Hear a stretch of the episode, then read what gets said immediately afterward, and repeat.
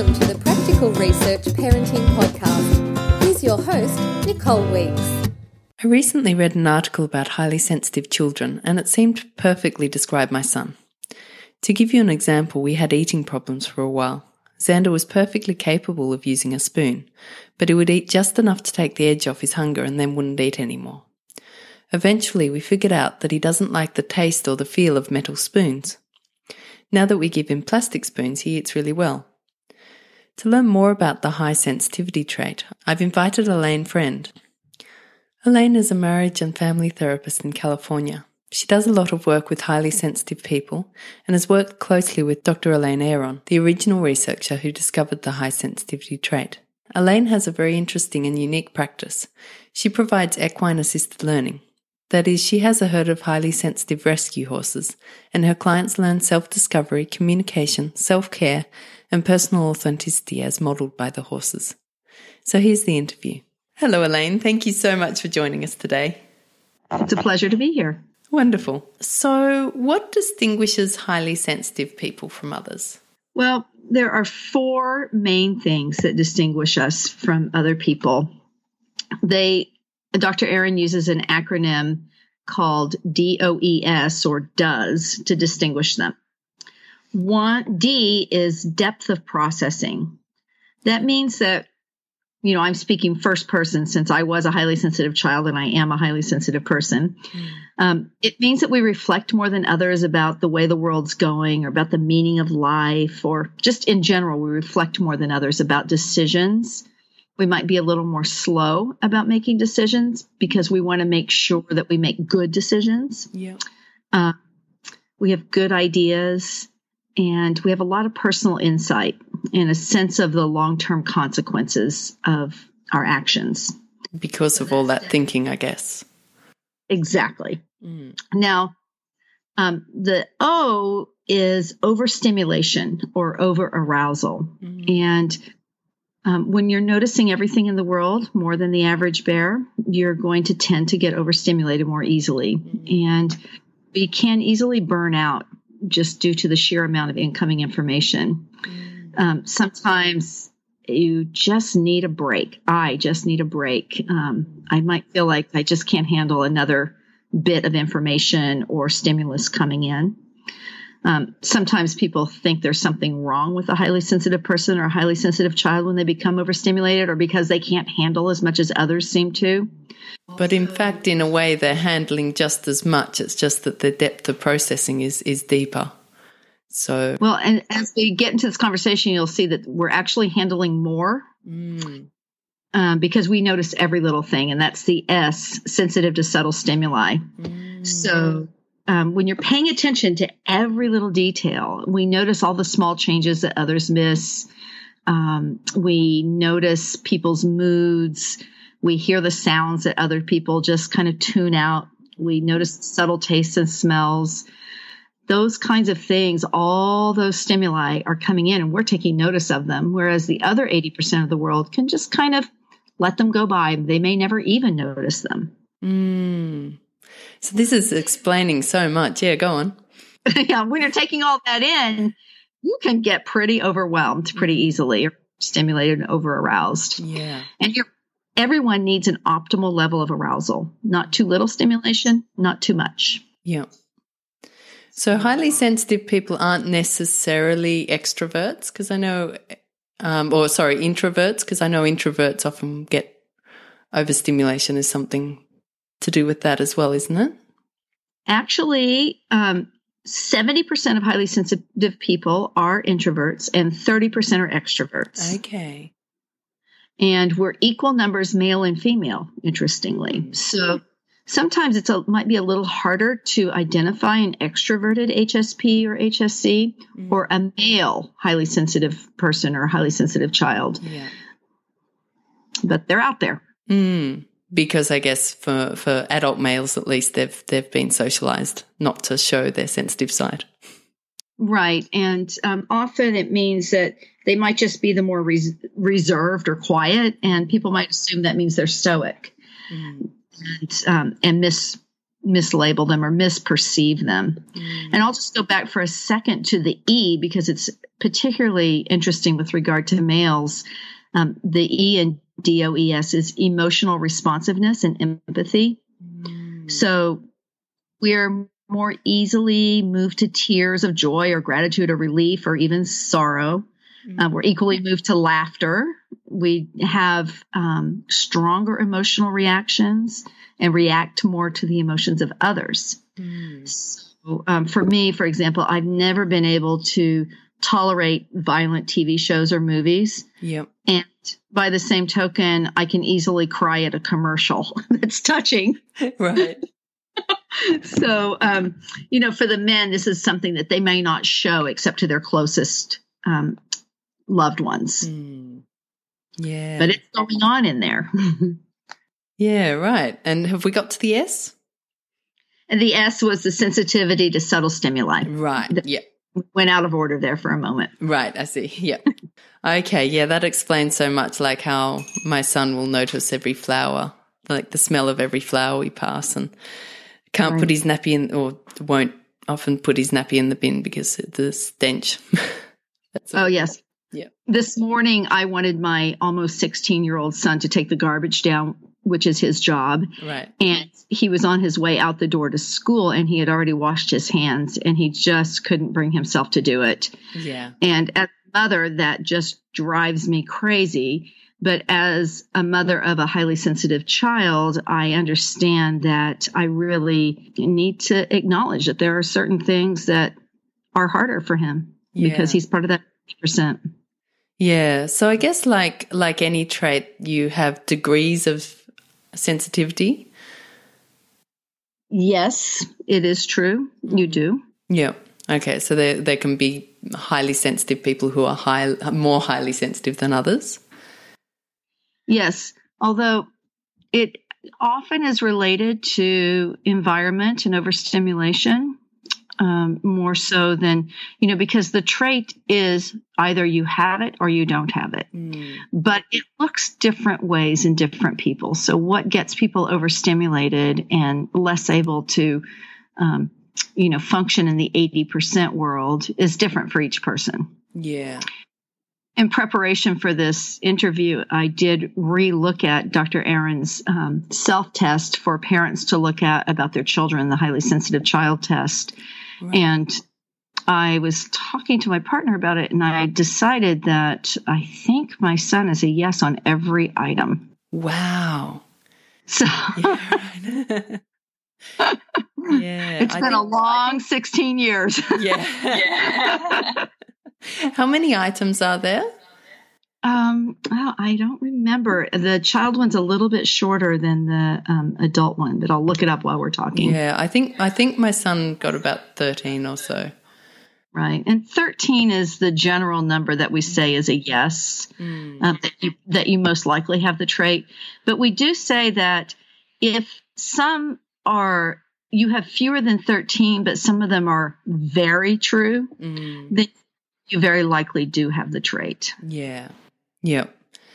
Yeah. So I found it it odd with my son that there are he's highly sensitive to things like smell and sound, um, and to some extent taste because he doesn't like metal spoons, but he loves spicy things. So it's just yeah, it's just funny how it plays out.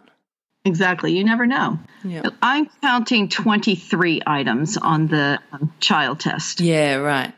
Yep. So, um, so 13 is well over half. Yeah. For sure. Yeah. Um, so is high sensitivity associated with fussy eating in kids? It can be associated with that. Mm-hmm. Um, it's not a given. Yeah. Um, and, you know, we talk about how um, HSCs as well as non HSC um, children have the same developmental issues. Um, you know, the second half of their first year of life, most of them are afraid of strangers. Yeah. Um, you know, they do become really picky eaters sometime around when they are two or three. Mm. Um, you know, there's a certain amount of defiance. They're afraid to be separated from their parents at a certain stage of a development. All of those things are true for both highly sensitive children and the children in the other 80%. Mm. And the highly sensitive children may have a stronger reaction. They may be more of a picky eater, um, may worry more about things. And one good way I use to assess is um, when everything is presented in the slowest, gentlest manner. You know, like changes are are offered very slowly and gradually with lots of warning, and um, the child's had plenty of sleep and they're just at their best, mm. and things are still overstimulating to them. Yeah. Uh, you know, then you can see um, the you know the different ways that the sensitivity may come into play, and you know, because an overtired child is fussy about darn near everything. Yeah. Yeah. Whether they're highly yeah. sensitive or not, right? Yeah. So I guess a lot of these things um, can feel worse for the parent because of the child's emotional reactivity when they're highly sensitive. Right. And if if you are not a highly sensitive parent or sometimes even if you are, mm. it can be very challenging to notice that your child is so different than what you remember childhood being. And and I, you know, even, or maybe even all the more so as a highly sensitive adult, it's hard to access the amount of patience that a highly sensitive child needs. Mm. You know, there's two strategies in, in the world. The research shows that there are two strategies. One is, um, do it over and over again. Eventually you'll get it right. Mm. And the one is do it once, but make sure you're doing it right. And the highly sensitive beings are the ones who think about things for a long time and make a very careful decision. So they're going to do it once and it's going to be right. Yeah. And the other 80% are willing to just give it a shot and go for it. Mm. And I that means it might take a long time to do something new. Yeah.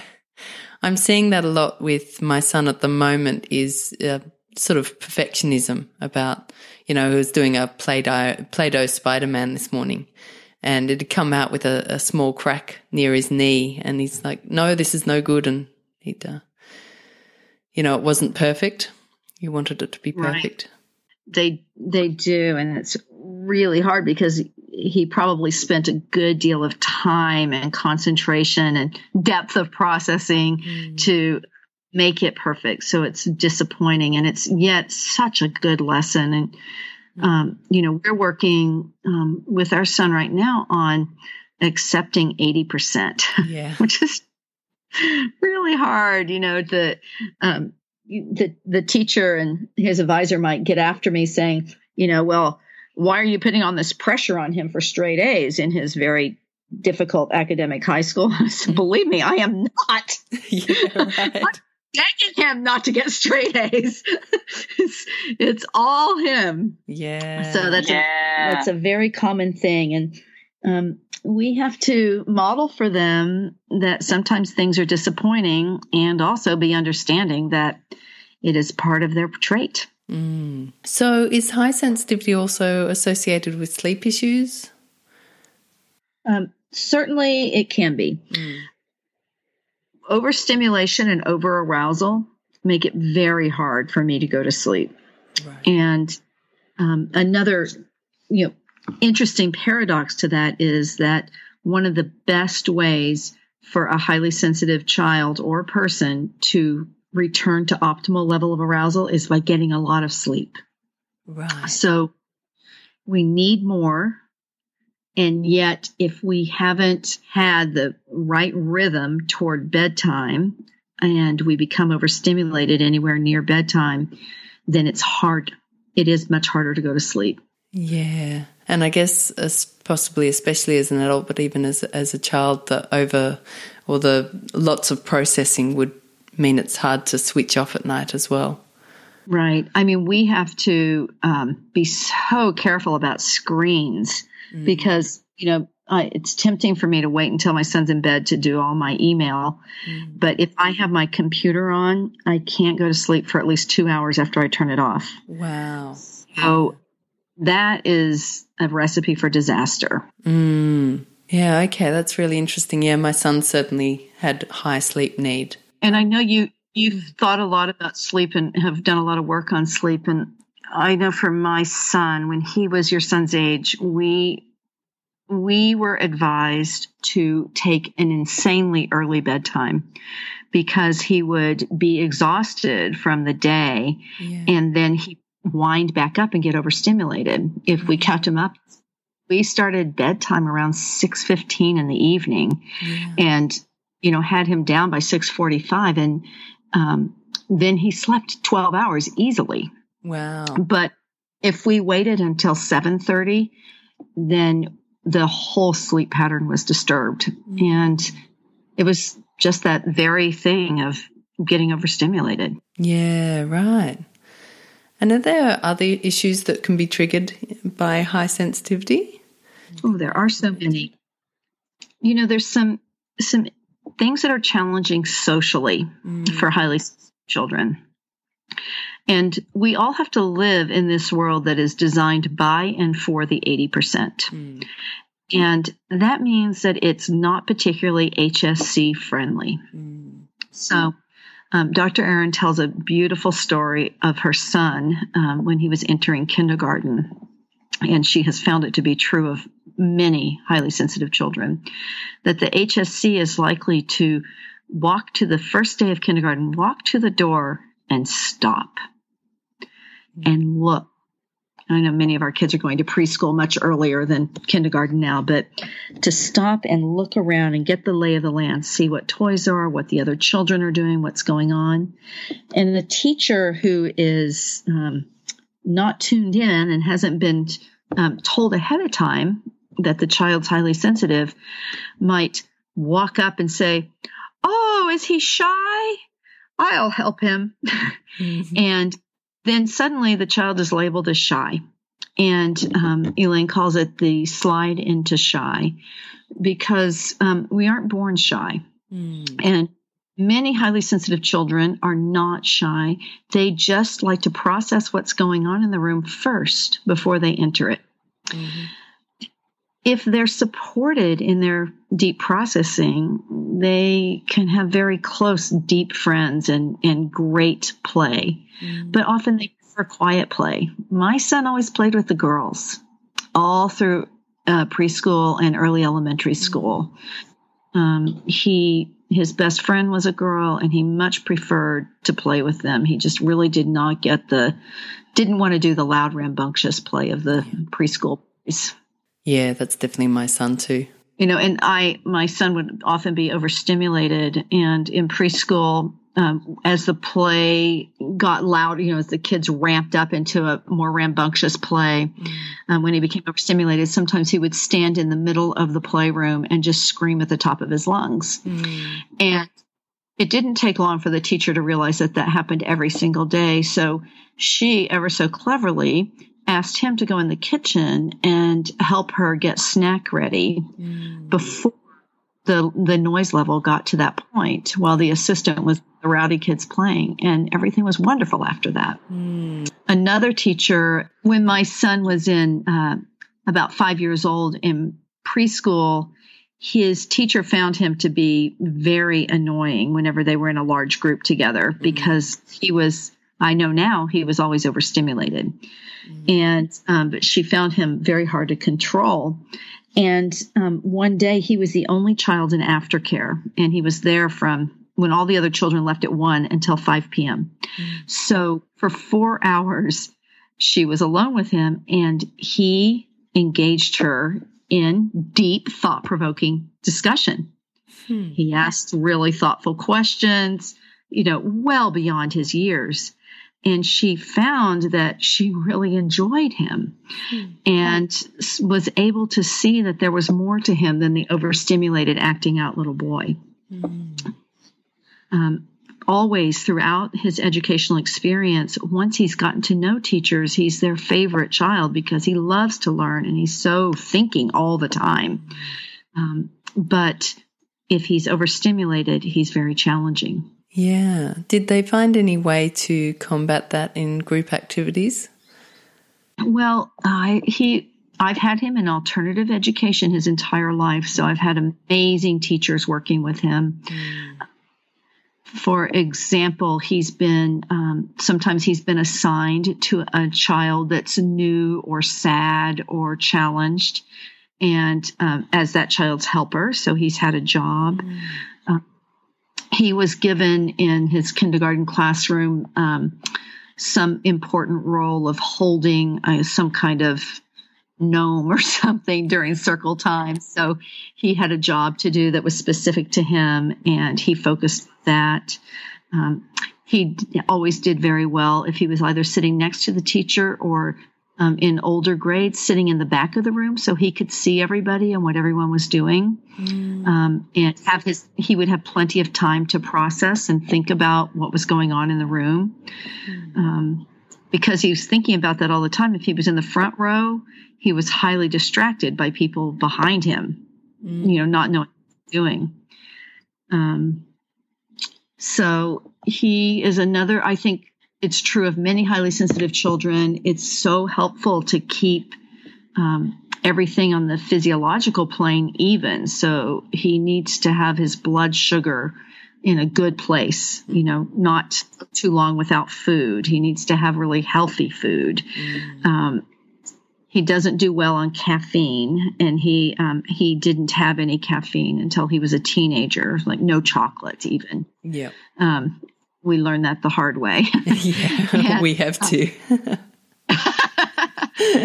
you know, enough sleep, enough exercise, enough time outside, all of those things. When when all of those things were um, well managed, he's a delight. Mm. And mm. Um, when something falls through the cracks, he's a challenge because he becomes overstimulated. And you know what, Nikki, I am too.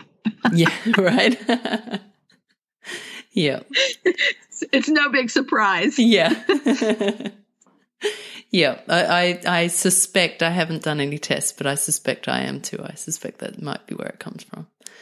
Um, well, I encourage I encourage you and all your listeners to go to hsperson.com and take the self test. Great. For they have, it's on there for both adults and children, mm. uh, because one of the number one things that we can do to help highly sensitive children and highly sensitive people is to make sure that we understand the trait. Mm. A highly sensitive child needs to be educated about the fact that they are the way they are and that it's a great thing mm. and that they need to set up their life in a different way. As parents, we model that for them and we structure their lives. But yeah. as they become more and more independent, they will need to do so. Yeah.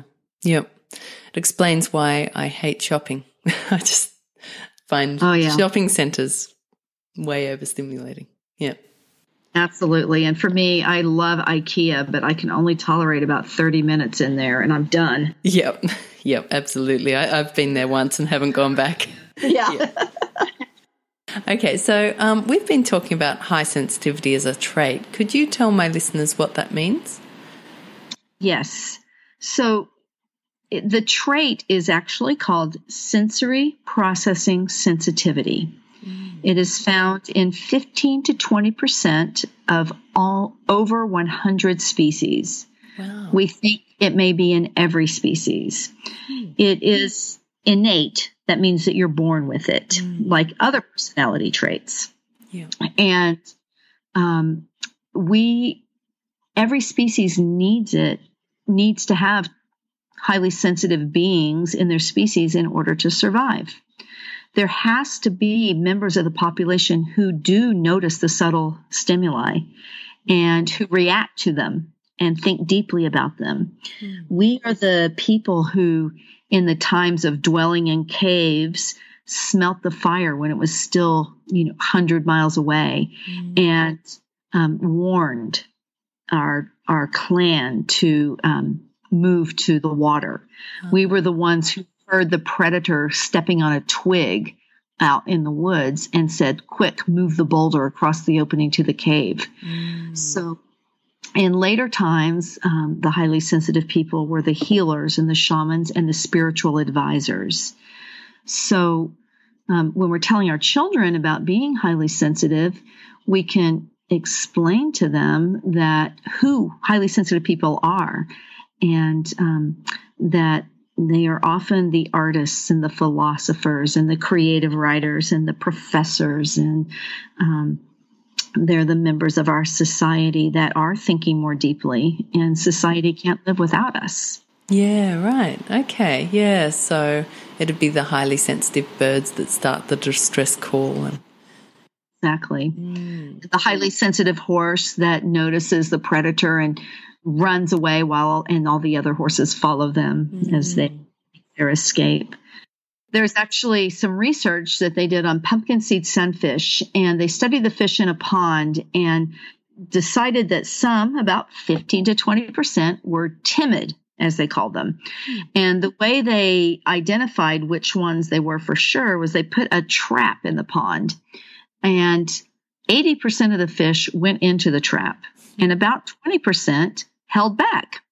And those were the ones that got labeled timid. So they've done research on all these different species. And, you know, obviously the pumpkin seed sunfish would be extinct if they didn't have 15 to 20% that held back from danger. Mm. Yeah, okay. Yeah, that makes a lot of sense. Um, so you you have horses, and they're highly sensitive horses. So how are they different from other horses? Well, how did you horse- find them? they found me. I didn't go looking for any of them. Right. People say they come trotting down the road saying, "Elaine, Elaine." they um all horses are sensitive because they're prey animals. All prey animals are sensitive. So if you've ever tried to pet a deer or any um, of their cousins, you probably noticed that they ran away very quickly. And prey animals need to be sensitive in order to stay alive, the whole species. Yeah. However, even in prey animals, 20%, 15 to 20% are more highly sensitive. They have the trait. Now, I am attracted to those horses because um, they don't fit in well in the basic expectations of horses. Mm. Um, they're the ones who are more spooky, they're more challenging, they don't like to be touched, mm. um, they have stronger reactions when um, they're scared or when they're be- first being trained. Mm. So uh, they're very challenging. So um, in my program, we have a very high capacity for these very challenging horses, and we all of our horses have been rescued from situations where um, they were either severely neglected or abused, mm. and generally those horses were highly sensitive. So it just sort of happened that we have capacity and willingness and openness for them, and so we end up with them because most people don't want them. Yeah, right. So, having the highly sensitive horses and the people together, how does that work given that they are traditionally, I guess, more difficult in terms of riding or that sort of thing? Oh, it's a beautiful thing. And in, in equine assisted growth and learning, the work that I do with the horses and people, we don't ride the horses, we do activities with them on the ground. Yeah. But the beauty of highly sensitive people working and highly sensitive children working with the horses is that the high sensitivity is all an asset. Mm. There is no negative aspect for a horse to be highly sensitive in their natural environment.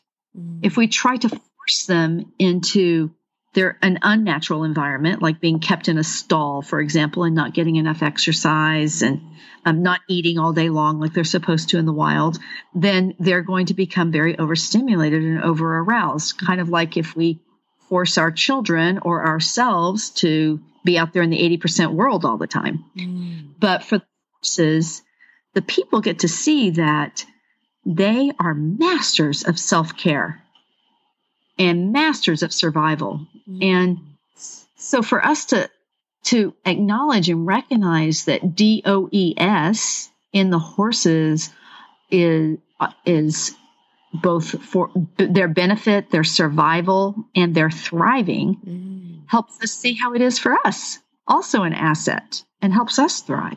Yeah. Okay. Yeah. So it's sort of helping people to realize that if you're trying to push a round peg into a square hole, you're going to have issues. But oh, I love that. But if you let that round peg be in a round hole where it's meant to be, then it's going to look very functional. Right. And, um, you know, and that's one of the things we need to teach our children. Yeah. Um, that it's okay to be different and that sometimes the world may not feel like it fits. Yeah. And I, I was just um, reading a little bit, uh, rereading The Highly Sensitive Child, um, Elaine Aron's book, which Mm. every parent with a highly sensitive child really must read. Mm. It is so helpful. And um, Dr. Aron always said she never planned to write a self help book, or and now she's written several. Right. Um, she has made it her life's mission to make the world better for highly sensitive people. Mm. And the book is just full of advice and talking points how to talk to the teachers and how to talk to doctors and how to talk to your friends and how to parent. And I was um, re- rereading some of the parenting advice. And one of the things she says is, you know, you may feel disappointed that your child doesn't want a big birthday party or doesn't like surprises or um, moves more slowly into new things. And it might sometimes be a challenge for you. And so we have to spend time without our children understanding, mastering our own feelings about it, and creating a strategy that will work for the whole family. And when we do, then we are not putting our own expectations about childhood on our children um, because they might not be fit. Yeah. Okay, that makes a lot of sense. So it's it's about um, not trying to, yeah, not trying to keep the whole square. I guess just because that's sort of what you expect or what social expectations are. Absolutely. And you know, I I faced a lot of um, maybe criticism or judgment or just frustration in my friends uh, when my child was younger because um, I would not keep him up late. I would say, "We have to go. Yeah. We're going." And you won't, in, you know, they didn't believe me, but you won't enjoy our family if we stay later yeah. and you know and i would say if, if you really you know to my parents the grandparents if you want to keep my child up you will be in charge of him tomorrow because he's lovely when i take good care of him Yep. but if i don't make sure that he keeps his optimal level of arousal or has a chance to recharge when he's become overstimulated say by travel or socializing Yeah. um, then tomorrow is going to be very challenging and i'll have to plan a day off That was the first part of my interview with Elaine. I'll publish the next half in a week or so. I hope you got as much out of it as I did. Please hang around now as I ask my son a few questions and listen to the next podcast where we get some great tips on helping our children to function socially in a society that values being tough, learn more about equine assisted learning, and discuss mindfulness and counselling as a highly sensitive person. It turns out that both Xander and I are highly sensitive. You can test yourself and your children at hsperson.com. If you have any friends whose kids seem very sensitive, please forward them a link to this episode. Again, that's at www.practicalresearchparenting.com forward slash HSC for highly sensitive children. Whether your child is highly sensitive or not, this episode is a really good reminder that many traits have positive advantages and challenges. In some cases, challenging traits in children, such as determination, can be wonderful traits as they grow. So acceptance of our child's character, including the challenges, is so important to our relationship with them and their healthy development. Apparently, highly sensitive children often also have sleep issues. I guess that's why I've had more success with sleep approaches that attempt to address the cause of the sleep issues rather than just stop the crying. If you need help with your child's sleep, you can check out my sleep services at www.practicalresearchparenting.com forward slash sleep options wizard.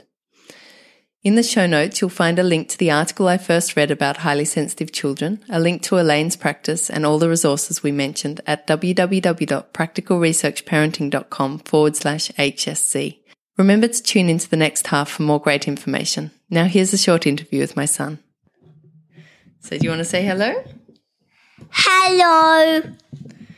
So this is Xander. Yeah. So can I ask you some questions, Xander? Yeah. Can you tell me about metal spoons? Why don't you like metal spoons? Because they're too hot when th- when things are too hot, so when they go on them, then it makes the metal spoons too hot. Ah, I see. Aha. So that's it. And what about hand dryers? What does it feel like when you hear a hand dryer? I feel I feel nice. Do you? Yeah. You're getting Yeah. You're getting braver now, aren't you? Yeah. Yeah. What did it used to feel like? I didn't like it No, you didn't, did you? Why not? because they were too noisy. Yeah, they were, weren't they? Yeah. So how old are you now, Xander? Four. Yeah. You're... That comes up with that. That's right. Yeah. Yeah. Do you want to say bye-bye? Bye bye. And it comes nice. up with that. It does.